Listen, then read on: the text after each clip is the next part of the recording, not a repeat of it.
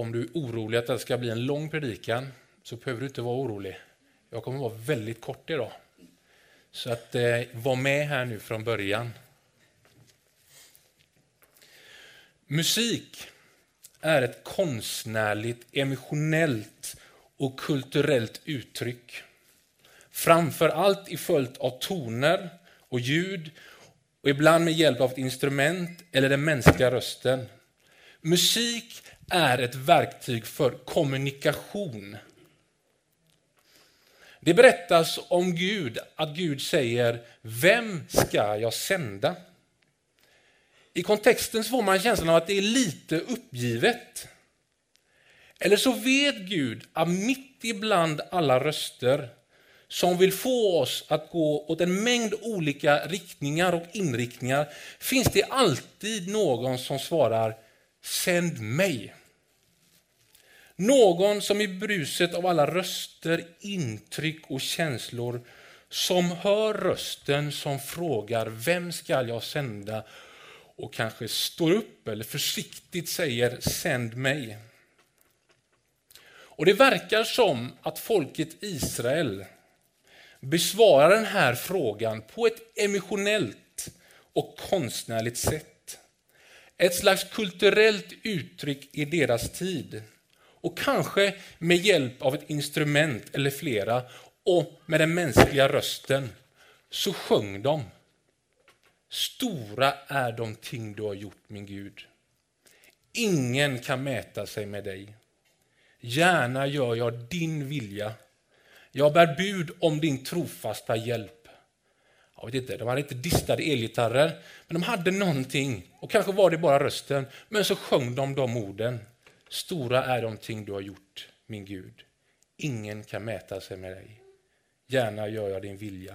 Jag bär bud om din trofasta hjälp. Alltså genom musiken kommunicerade man sin tro inför Gud, inför sig själv, inför sitt folk och inför andra folk. Om du skulle höra Guds fråga, vem ska jag sända? Hur skulle du då reagera? Alltså, kommunikation kan tolkas på en mängd olika sätt. Hur skulle du tolka följande mejl från din chef? Hej! Kom till mitt kontor idag klockan 16.30, Jörgen. Tänker du, gött, fika hos chefen 16.30? Perfekt.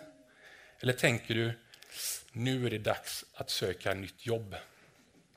Eller någonstans där mittemellan.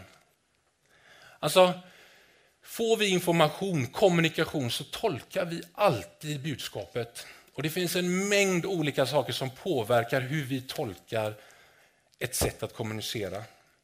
Hur tolkar du Guds fråga? Vem ska jag sända?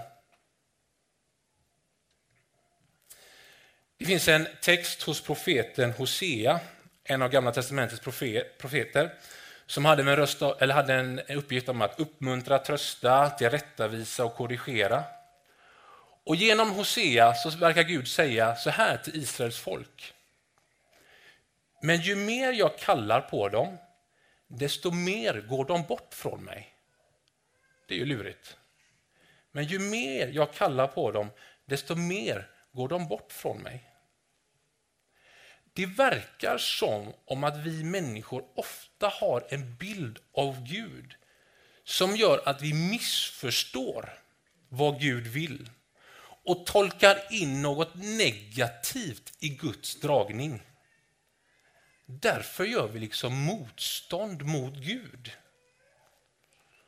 Men Gud är inte en grym diktator utan en kärleksfull fader och därför sjöng Israels folk. Du Herre håller inte tillbaka din barmhärtighet mot mig. Din godhet och din trohet ska alltid bevara mig. Gud känner oss inte för att han är grym, utan för kärleken till oss och till den här världen. Hur tolkar du Jesu ord? Som Fadern har sänt mig sände jag er. Kanske ska du tolka det bäst i ljuset av, det är inte ni som har utvalt mig, utan jag som har utvalt er. Så säger Jesus. Och Jesus säger inte, några har Gud utvalt, men inte dig och inte dig och inte dig. Gud vill kalla och sända oss människor. Och det berättas om Jesus att han kallade till sig lärjungarna och sände ut dem. Alltså till sig. Relationen går alltid före uppgiften. Gud vill ha dig, inte bara ditt flashiga CV, utan han är genuint intresserad av dig. De uttryckte så här, brännoffer och syndoffer begär du inte, därför säger jag, jag är här. Varje människa som lever med Jesus gör det för att hon vill. Men efter vandringens gång verkar det som att tyngdpunktsförskjutning kan ske. Alltså, du går för att Gud vill. Du upptäcker i din egen berättelse ett utväljande som är djupare än ditt eget ja till Gud. Nämligen att Gud har sagt ja till dig. Och det finns en tyngd, det finns en trygghet att tilldelas en uppgift. Att inte bara behöva roffa sig åt sig någonting, utan att tilldelas en uppgift. Och det är Jesus som sträcker sin hand mot dig. Inte du som behöver sträcka din hand mot honom. Och Jesus sträcker sig med sin hand mot dig just nu var du befinner dig. Här inne sitter vi i ett gäng olika personlighetstyper. Med en mängd olika livssituationer där vi befinner oss just nu. Och Jag vet inte vad Gud har för tanke när han ser dig och ställer frågan, vem kan jag sända? Jag vet inte var du befinner dig, jag vet inte din historia. Men det verkar som att Gud har ett stort förtroende till att ha oss med i hans verk här på jorden. Alltså personligheterna, livssituationerna är olika, men förtroendet är detsamma.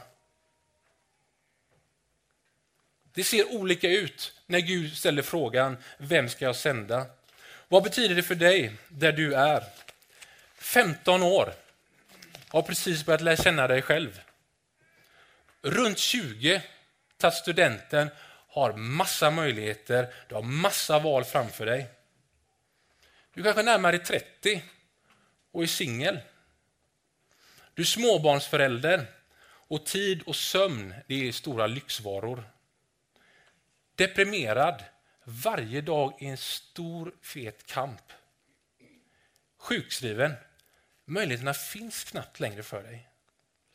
Du är medelålders och ställer frågan, vart är jag på väg?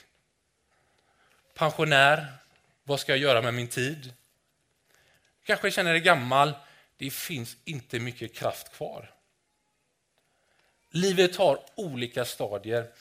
Det sägs att allt har sin tid. Men förtroendet från Gud är detsamma. Oavsett ålder, oavsett var du befinner dig, så är förtroendet från Gud detsamma. Och svaret kan vara detsamma. Amen, jag är här.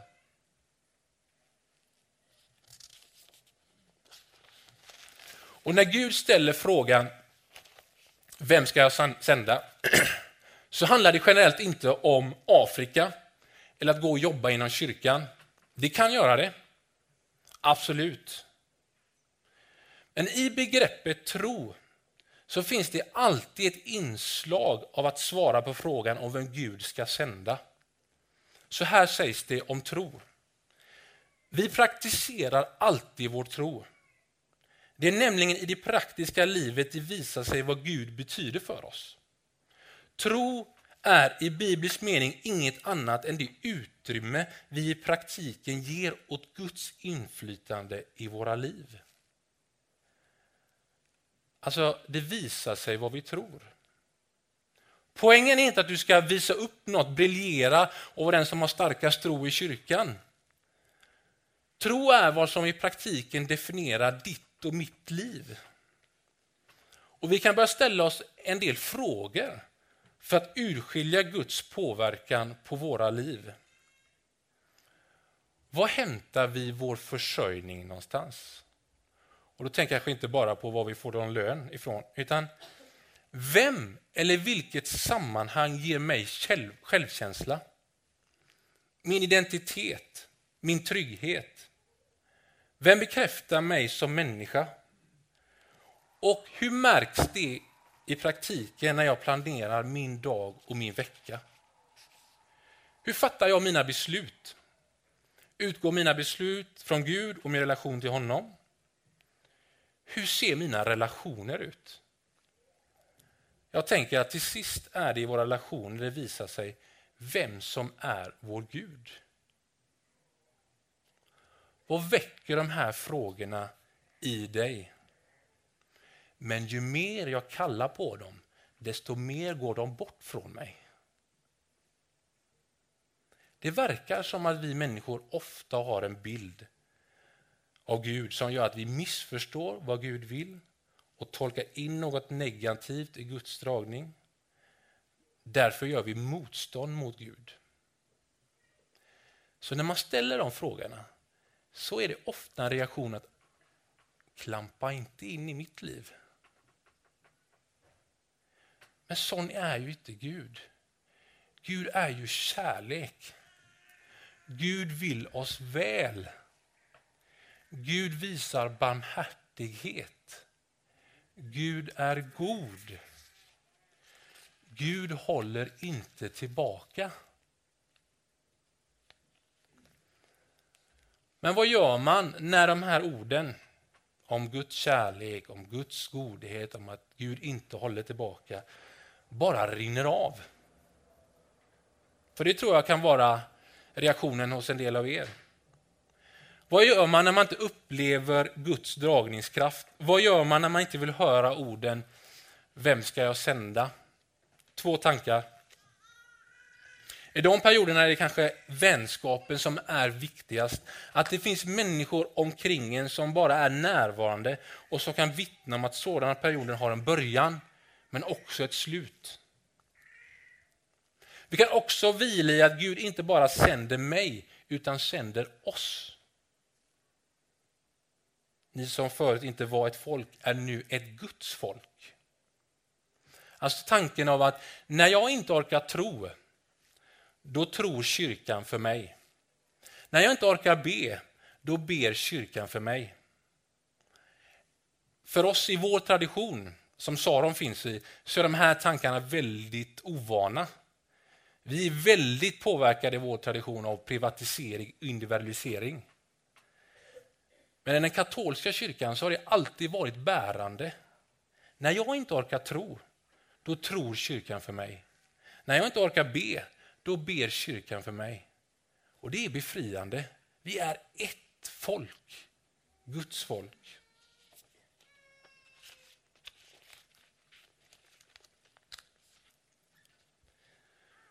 Jag sa ju att jag skulle vara kort. Så till sist bara. Gud som säger, vem ska jag sända? Det berättas om honom att han har blivit synlig. Alltså att han sände sig själv. Han står inte bara och väntar på att någon annan ska gå, utan han går alltid själv först. I sin son Jesus så gick han först. Han sände sig själv. Och Jesus, det är honom vi ska få tag i. Alltså hans utstrålning, hans blick, hans tilltal, hans gemenskap, hans under och tecken och hans utmaning. Det väckte någonting i människor och jag hoppas att det väcker någonting hos oss idag. Så att vi kanske säger denna förmiddag, sänd mig, sänd oss.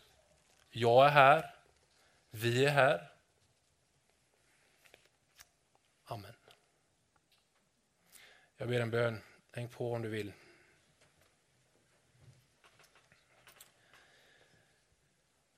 Herre, vi vänder oss till dig förut med, med våra liv där vi befinner oss. Herre, jag ber i denna stund att du ska göra ditt verk. Att din kärlek, din godhet, din barmhärtighet blir synlig för oss i våra tankar, i våra hjärtan, i våra kroppar, Herre. Där vi befinner oss, det vi längtar och törstar efter. Helig Ande, Guds andedräkt gör det ibland oss. Tack för att du säger till oss, den ska jag sända. Och vi kan svara, jag är här. Och tack för att du är här Gud. Amen.